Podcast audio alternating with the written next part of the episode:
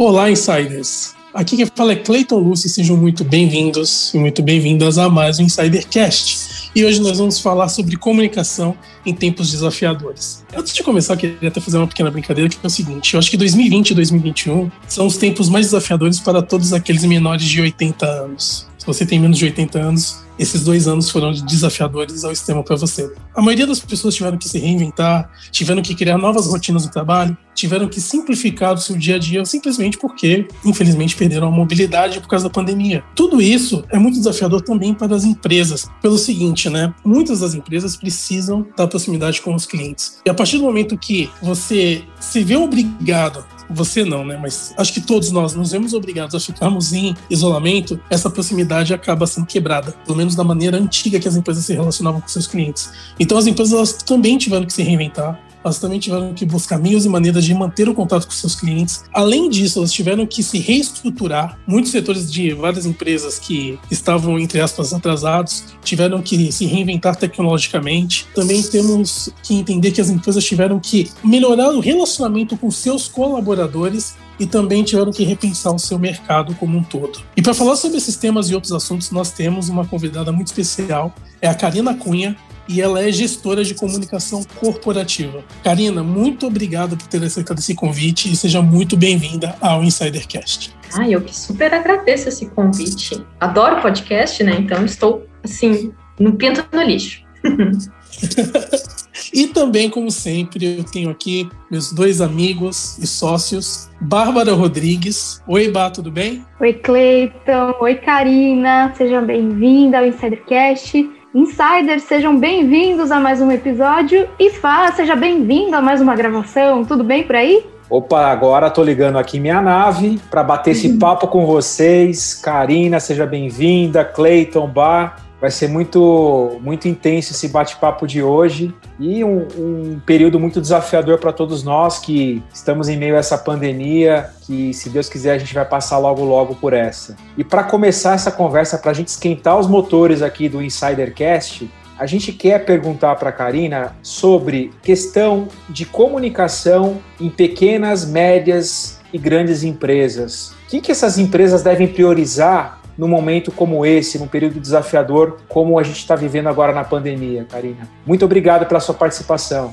Olha, Fábio, eu acho que um dos principais pontos, independente do tamanho da empresa, é deixar todo mundo na mesma página do que está acontecendo qual é a informação que eu posso passar naquele momento, a informação possível. Eu acho que às vezes alguns gestores ficam pensando, eu não tenho uma resposta para dar sobre esse tema, mas inclusive falar que não tem uma resposta é dar uma informação. É deixar todo mundo na mesma página e assim tu consegue deixar, ou pelo menos tenta da melhor forma possível, deixar todos alinhados nas expectativas. Eu acho que alinhamento de expectativa do que acontece de informação é, é o principal para todo mundo nessa época que a gente vive, independente do tamanho da empresa. Karina, você que vem da comunicação no setor de concessões rodoviárias interestaduais, né, que é um setor que talvez tenha sofrido um pouco justamente por causa da pandemia, do isolamento, das pessoas terem ficado mais em casa, né? Como foi comunicar os colaboradores, os usuários, a ouvidoria, o SAC, a assessoria de imprensa à distância, se deixar, sem deixar de manter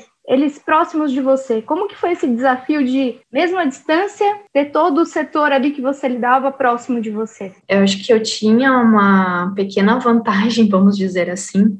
A concessão em que eu atuava, ela era muito grande. Ela era a maior concessão de rodovias federais no Brasil. Hoje, é, em tamanho, existe uma outra concessionária em São Paulo. Eram, são 1.176 quilômetros de concessão. Então, a gente já tinha que lidar com o distanciamento é, físico de pessoal de imprensa, dos colaboradores e principalmente dos nossos dos usuários, que é como a gente chama cliente em concessão de rodovia, né?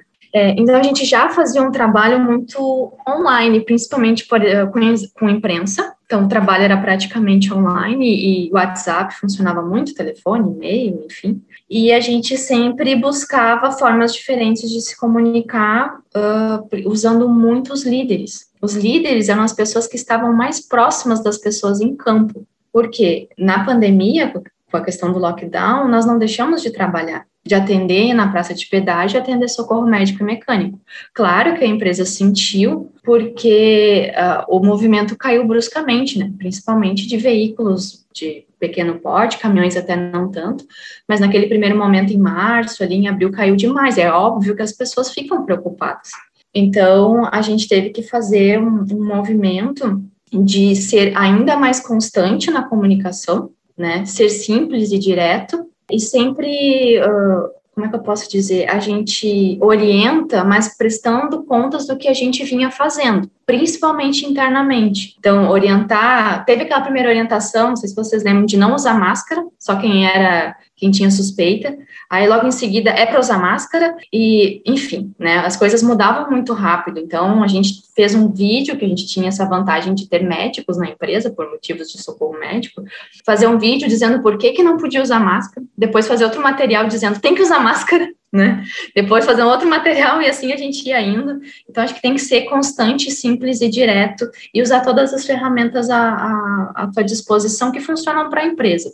No nosso caso lá era liderança, primordial, não, não foge disso. Se utilizávamos muito lá também o WhatsApp, funcionava assim que era uma maravilha. Karina, tem uma edição especial do Trust, Trust Barometer da Eldman é, que diz o seguinte: é, oito em cada dez países pesquisados perceberam que os empregadores eles eram mais preparados para lidar com o vírus do que o próprio governo. Qual o papel da comunicação e do empregador diante desse cenário? Olha, a comunicação precisa estar no comitê de contingência, ou no comitê de crise, ou no comitê Covid, como vocês quiserem chamar. Isso é obrigatório, mandatório para qualquer empresa o profissional de comunicação ele precisa ser curioso. Então, assim, acho que eu nunca li tanto sobre vírus como eu li no início da pandemia. E vocês sabem, né? Muitas informações eram desencontradas, a gente lidou com muita fake news. Então, eu acho que o papel da gente, do, de comunicador, do profissional de comunicação,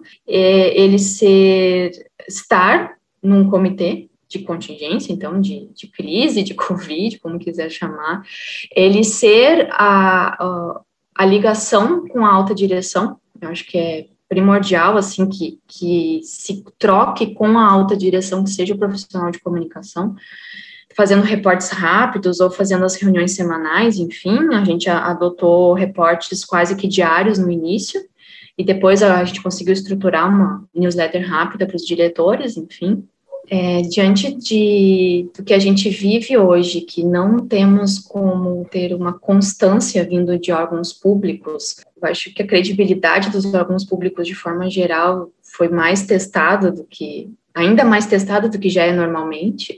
Eu entendo que é o papel da empresa procurar formas de manter essa pessoa, manter o seu empregado seguro, seja mentalmente, fisicamente, né, enfim. Então, o nosso papel como empregador é buscar a melhor forma possível que as pessoas estejam seguras, de forma ampla. Então, é, a empresa que eu trabalhava, o administrativo pôde fazer, ir para casa, trabalhar remotamente, mas quem era do operacional não. Então, como mostrar e demonstrar para essas pessoas que elas estavam seguras? Eu acho que o demonstrar, às vezes, é mais difícil, né? A pessoa ter, ter isso, assim. Então, a gente vivia é, orientando e mostrando o que, que nós estávamos fazendo. E dentro desse meio, não sei se teve a MP 936, né, que teve a questão das reduções de jornada para as pessoas. Então a gente teve todo um outro trabalho de comitê e de comunicação porque a empresa adotou a MP 936 de redução de carga e de, uh, salarial, para a gente demonstrar para as pessoas que essa atitude estava sendo tomada justamente para preservar seus empregos. Então, teve um, um trabalho muito grande educacional aí também, e foi muito positivo muito positiva, assim, não tivemos nenhum tipo de problema com o sindicato, por exemplo, ou com reclamação de, de funcionários e tudo mais. E por falar em trabalho educativo,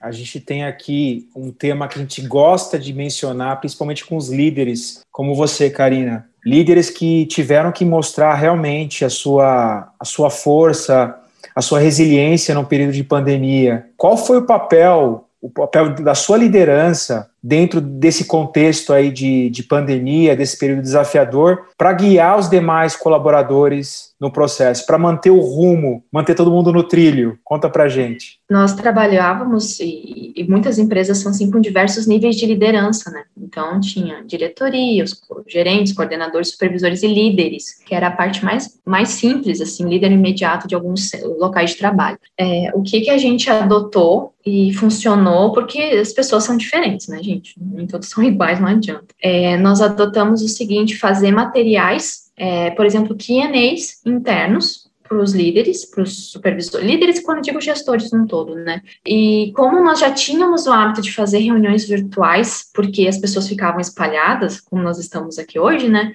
Trazer todo o material para eles antes. Então, assim, tudo que nós fazíamos, que eram materiais mais profundos ou que poderiam surgir dúvidas, questionamentos, que não fosse um comunicado mais simples, mas mesmo os comunicados simples, os líderes e gestores recebiam antes, era fazer isso. Então, por exemplo, novamente, na MP 936, nós criamos um Q&A enorme, desde a pergunta mais simples até a pergunta mais complexa, explicando como que ia funcionar, qual era o papel do gestor, como ele poderia explicar, qual era o momento, como que ele, depois o passo a passo que ele deveria fazer ao reunir com o funcionário para explicar que ele teria sua jornada reduzida, enfim, e juntamos essas pessoas online e fizemos treinamento. Então, isso foi uma parceria muito forte com a área de recursos humanos e para fazer funcionar. Então, assim, e ainda mais uma empresa que era muito plural, assim, tínhamos pessoas com pós-doutorado e, e, uma grande parte operacional que, que não, tinham um ensino fundamental, às vezes. Então, nós tínhamos uma disparidade muito grande e o, o grande desafio era alinhar esse discurso. Mas um, eu acho que o principal que fez funcionar é trabalhar para o material ficar alinhado para todo mundo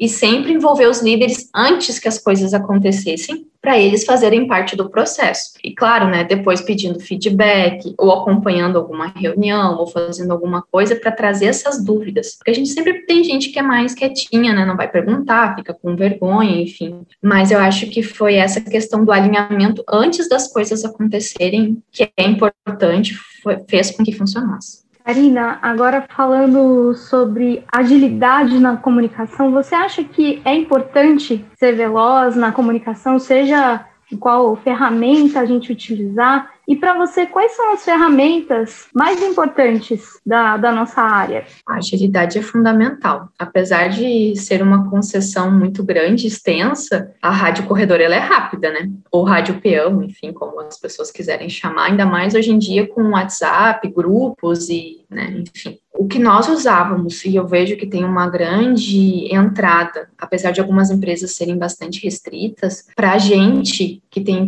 equipes operacionais que elas não estão no computador, 80% das pessoas não estão no computador, e apesar de falarmos em 2021, uh, nós temos muitas pessoas, gente, que não usa o WhatsApp. É um nicho que existe ainda. É, mas, enfim, nós usávamos muito WhatsApp. E no WhatsApp a gente usava pequenos vídeos, a gente usava áudios, a gente usava imagens, a gente usava o líder. Precisa usar o líder, não adianta. Então, se alguém não tem o WhatsApp, já passa o vídeo aqui no celular mesmo, na conversa, no dia a dia. E depois as outras formas que a gente pode chamar de mais tradicionais, né? A própria TV, ou mural, a TV corporativa, ou mural, e-mail marketing para nós funcionava muito no escritório a questão do e-mail, por exemplo, mas não invalida de ter o líder, o gestor falando com as pessoas. Eu era, eu era muito cri-cri nesse sentido, assim, o gestor precisa conversar, nem que seja para apaziguar às vezes, né, os ânimos. Karina, em qual tom deve ser realizado esses comunicados e como alinhar as mensagens?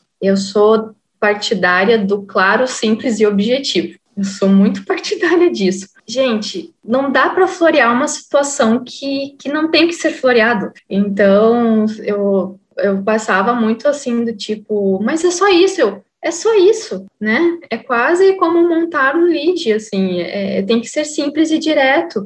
Quando nós temos uma, uma equipe que é muito diferente, assim, tem níveis muito diferentes, tem que ser simples, tem que ser claro. E, e, como eu falei um pouquinho antes, assim, mesmo que a gente não tenha resposta, a gente tem que falar alguma coisa, mesmo que seja nós ainda não temos resposta para determinado assunto. Eu sou partidária disso, eu acho que isso evita muitas questões de crise ou de problemas internos, brincando ou comentando novamente, problemas com o sindicato, por exemplo, né? É simples, claro e direto, não tem muito. Mas é um direto educado, né? A gente vê assim nos diretos, às vezes não são muito educados.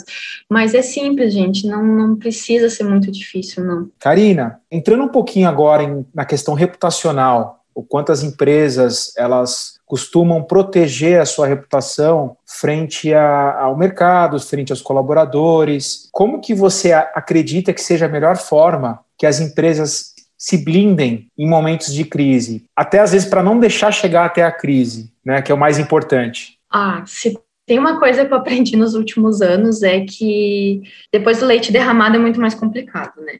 Então, assim, se eu posso dar uma dica, é mapeie os riscos antes, faça mapeamento de risco. Não tem receita de bolo, e às vezes contratar uma pessoa especialista em gestão de risco vai sair mais caro do que mapear os riscos previamente. Eu acho que a questão da, das próprias ISO, que cobram muito nas empresas de qualidade, de meio ambiente, né? Enfim, elas nos ensinam a mapear riscos e nós, como profissionais de comunicação, temos que aprender e fazer. Eu tinha uma gestora muito legal que ela falava assim: você acha que pode dar problema? Vai dar problema. E me avisa antes que a gente pode tomar alguma ação sobre isso.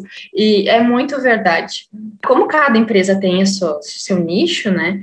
Então, assim, concessão, por exemplo, tem vários riscos a serem mapeados que vão muito além de, um, de apenas um problema com o cliente. Então, nós da área de comunicação, ouvidoria, que participa muito disso também, a gente tem que aproveitar todas as entradas que nós recebemos de contato com o cliente para mapear esses riscos, né? Então, assim, risco ambiental, reputacional, de qualidade, de uh, risco regulatório. Concessões são altamente regulamentadas, né? Tem as agências que regulamentam o contrato, então não tem como não fazer mapeamento de risco. Uh, risco regulatório é muito alto, né? Então, para a empresa não é nem um pouco interessante. Então, isso tem que estar tá mapeado, não adianta. Arina, agora a gente vai entrar na, no nosso trecho aqui do, do podcast, onde a gente busca sempre a inspiração de quem está conversando com a gente. Então, agora é o momento da gente saber quais foram os desafios da Karina ao longo da carreira, o que, que aconteceu para a Karina chegar onde ela chegou. A gente estava conversando aqui nos bastidores que teve um, um, um, acontecimento muito importante na sua vida, uma pessoinha que chama Júlia, que tem dois anos, e que te fez enxergar algumas coisas de uma maneira diferente, né? Algumas situações que para você antes eram de uma maneira e agora são completamente outras, né? Inclusive a questão da parentalidade, né? De, de como é, pais e mães, como é que eles podem lidar no dia a dia corporativo, tendo os pequenos juntos, juntos com eles ali, né? Inclusive, a tua fala aqui nos nossos bastidores me fez lembrar da entrevista que a gente fez com o pessoal do Filhos no Currículo, né, que é um trabalho que ainda precisa ser muito feito, muito divulgado, é muito... Realmente a, a sementinha ainda precisa ser plantada e cultivada ainda nas empresas, né? Conta um pouco para a gente do lado pessoal barra profissional da Karina, desses desafios que você enfrentou até aqui. Ai, eu estava pensando agora, fez um na cabeça, né? É, eu acho que eu tive vários desafios ao longo desse período, já que eu atuo é, profissionalmente, desde quando eu era assistente, analista, de implementar um programa de comunicação interna na, na outra empresa que eu trabalhava, assim, do zero, a partir de uma de uma, um trabalho de insistência forte que eu fiz de fazermos a pesquisa da Great Place to Work, sabe? Eu falei assim, gente, a gente precisa fazer isso para que e aí quando veio uh, tinha muito trabalho para ser feito, acho que foi um start muito legal. Aí eu, ah, tá, vamos nessa. Então, assim, a gente vai, tem medo, mas vai com medo mesmo. Então, né, deu certo. Eu acho que isso me ajudou a aprender muito do vai, você sabe o que você está fazendo, confia que vai dar tudo certo. Depois, acho que uma, o maior de todos profissionais foi montar uma área de comunicação do zero, como aconteceu comigo quando eu saí do Rio Grande do Sul fui para Goiás, literalmente do zero, né, só com a experiência de ter trabalhado em concessão em outros anos, mas a estrutura já existia. Eu trabalhava numa concessão de 121 quilômetros e passei para 1.176. Então, é, os modelos, eles podem nos inspirar, mas eles não são replicáveis. Isso eu aprendi também. Então, nada do, nada não, mas muito do que funcionava para uma realidade que eu tinha, esquece, tá, usa de exemplo, mas ele não é replicável. Então, isso eu aprendi, me ajudou muito a crescer profissionalmente. A gente pode ter uma referência, mas a referência nem sempre é 100% verdade. Eu acho que isso foi primordial para mim. Então, montar do zero, seja a ouvidoria, a equipe de saque, assessoria de imprensa, relação, relação institucional, a parte de comunicação com empregados, e eu acho que eu fiquei tanto tempo no mundo de concessão, porque eu sempre pude e sempre é legal, a gente pode criar muito, assim. Então, profissionalmente, nisso eu sempre fui bastante realizada. E aí, há dois anos, quando a Júlia, eu fiquei grávida, enfim, é, a gente muda muito o nosso, o nosso olhar, eu acho que eu não tinha essa empatia, eu entendia, vivia, adorava as colegas que ficavam grávidas, achava o máximo, participava dos chás de fralda e tudo mais, mas é diferente quando é conosco. Então, causas e funções que eu já batia muito, como uma questão do machismo, duvidar porque pela minha idade se eu tinha capacidade ou não, isso que eu não sou tão jovem assim, mas a gente vem de o ambiente é um ambiente muito masculino, de pessoas mais velhas, então aquela coisa do ou a gente ignora, ou a gente dá uma resposta mais sim, uma resposta meio opa, não é o momento, né? Ou a gente bate de frente mesmo e vê no que dá, usando sempre aquela premissa de se você vê que vai dar problema, me avisa antes, né? Eu fazia isso com meu gestor também, com meu diretor. Inclusive, a, a duvidar da capacidade se uma mulher grávida pode gerir uma área né? A gente passa por isso, ou dúvidas, ou alguém faz algum comentário. Eu acho que a Júlia me trouxe muito mais certezas, assim. E uma certeza é que, as, que é preciso repensar e sim é preciso falar, porque as pessoas têm vida pessoal, as pessoas têm filhos, é, a pandemia nos obrigou a ficar em casa, não foi uma opção fazer home office para muita gente, né? É, eu achei que eu não conseguiria uh, me, me adaptar, eu tive problemas para me adaptar, sim, os primeiros meses foram bem difíceis, de insônia e tudo mais, mas o filho traz para a gente uma força que a gente não sabe que tem. Então, assim, como a, minha, a estrutura de vida mudou, que eu tenho aquela pessoinha, eu acho que profissionalmente me tornou mais direta, é, mais resolutiva, mais criativa, mais eu já, eu já me considero uma pessoa mais organizada, mais organizada ainda, mas eu não tenho toque. Eu acho que ele agrega muito para a gente. Eu tô, eu tô falando enquanto mãe, né? Mas para os pais eu acredito que sim também. É, só que também a pandemia e a Júlia me fizeram repensar que a gente precisa dividir o que, que é pessoal e o que, que é profissional. Então, tenho, eu preciso ter momentos com a minha filha, porque ela está numa fase de crescimento acelerado e ela precisa ainda de mim. E eu preciso dela, porque se os momentos que eu paro um pouco e respiro são os momentos que a gente pensa em outras coisas, né? Eu acho isso muito, muito legal, assim. Mas nada impede e não, e não impediu de várias vezes trabalhar, uma mão digitando e outra com ela aqui, né, tentando digitar junto, ou fazendo reunião, assim, brincando, né, com um gritinho acontecendo, um, um brinquedo passando aqui na frente, né, ou um mamãe, mamãe, mamãe. São coisas que a gente tem que rever, rever enquanto profissional, né. A pandemia me trouxe de bom, eu pude ver ela aprender a caminhar, que se não fosse a pandemia eu não veria, seria a tia da creche, que veria ela caminhando, eu só me entregaria ela caminhando já. Ah, profissional, hoje eu vejo que não é preciso, como eu posso dizer, não é preciso é, se exaurir. A gente pode ser um bom profissional sem ficar exausto, é, principalmente mentalmente.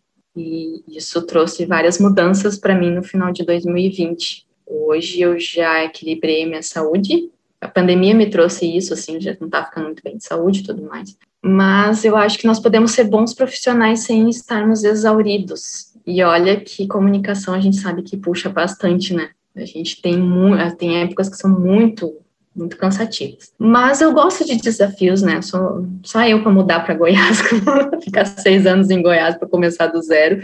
Mas se, se, eu não tivesse aceitado esse desafio, e eu gosto disso, eu não teria crescido tanto profissionalmente como eu cresci. E se não fosse a Júlia, não teria crescido mais esse tanto profissionalmente que eu cresci. Assim, não quero deixar a responsabilidade nas costas dela, é muita coisa, eu sei. Mas foi muito bom, é bom. Eu estou numa nova fase e manda jobs, brincadeiras à parte. Mas é válido, sim. A gente precisa repensar na nossa pessoa como profissional e como ser humano. Ai, filosofei, né, gente? Dá para cortar horrores isso. Uh. Claro que não. Não, filosofia Ai, demais. Pode cortar mais a metade. Não, Karina, foi muito legal é, perceber esse seu lado humano. Você falou sobre ansiedade, essas coisas assim, né? Eu, brinco, eu até brinquei já em outro episódio falando que ansiedade é o mal do século. Mas ansiedade para o profissional de comunicação é duas vezes o mal do século, né? Porque como nós lidamos com informação, informação é muito rápida, a gente fica ansioso em dobro para resolver as coisas e alinhar as coisas dentro da empresa. Karina, a gente está chegando ao final do Insidercast. Eu acho que a pandemia ela veio realmente para, infelizmente, para tornar o mundo, acho que um lugar mais consciente de uma maneira infelizmente negativa, né? Porque a gente, acho que todo mundo tem algum caso, algum conhecido de alguma pessoa que sofreu com, com a pandemia. Mas o lado bom, né? Se é que tem um lado bom, é o seguinte: nós nos tornamos muito mais conscientes. E eu acho que essa consciência e essa humanização que a gente conseguiu durante a pandemia, ela vai ser refletida realmente no mercado corporativo. Não tem como uma empresa continuar é, empregar métodos e pensamentos antigos quando todo mundo quer agora realmente ter realmente qualidade de vida, as pessoas querem ter um psicológico normal. E a pandemia ela veio para ajudar nisso, nessa visão. Então, querendo ou não, ela também nos ajudou a humanizar um pouco mais o mercado. Para acabar, que infelizmente a gente está chegando ao fim, eu queria que você deixasse um recado final e também deixasse as suas redes sociais para os insiders poder te encontrar.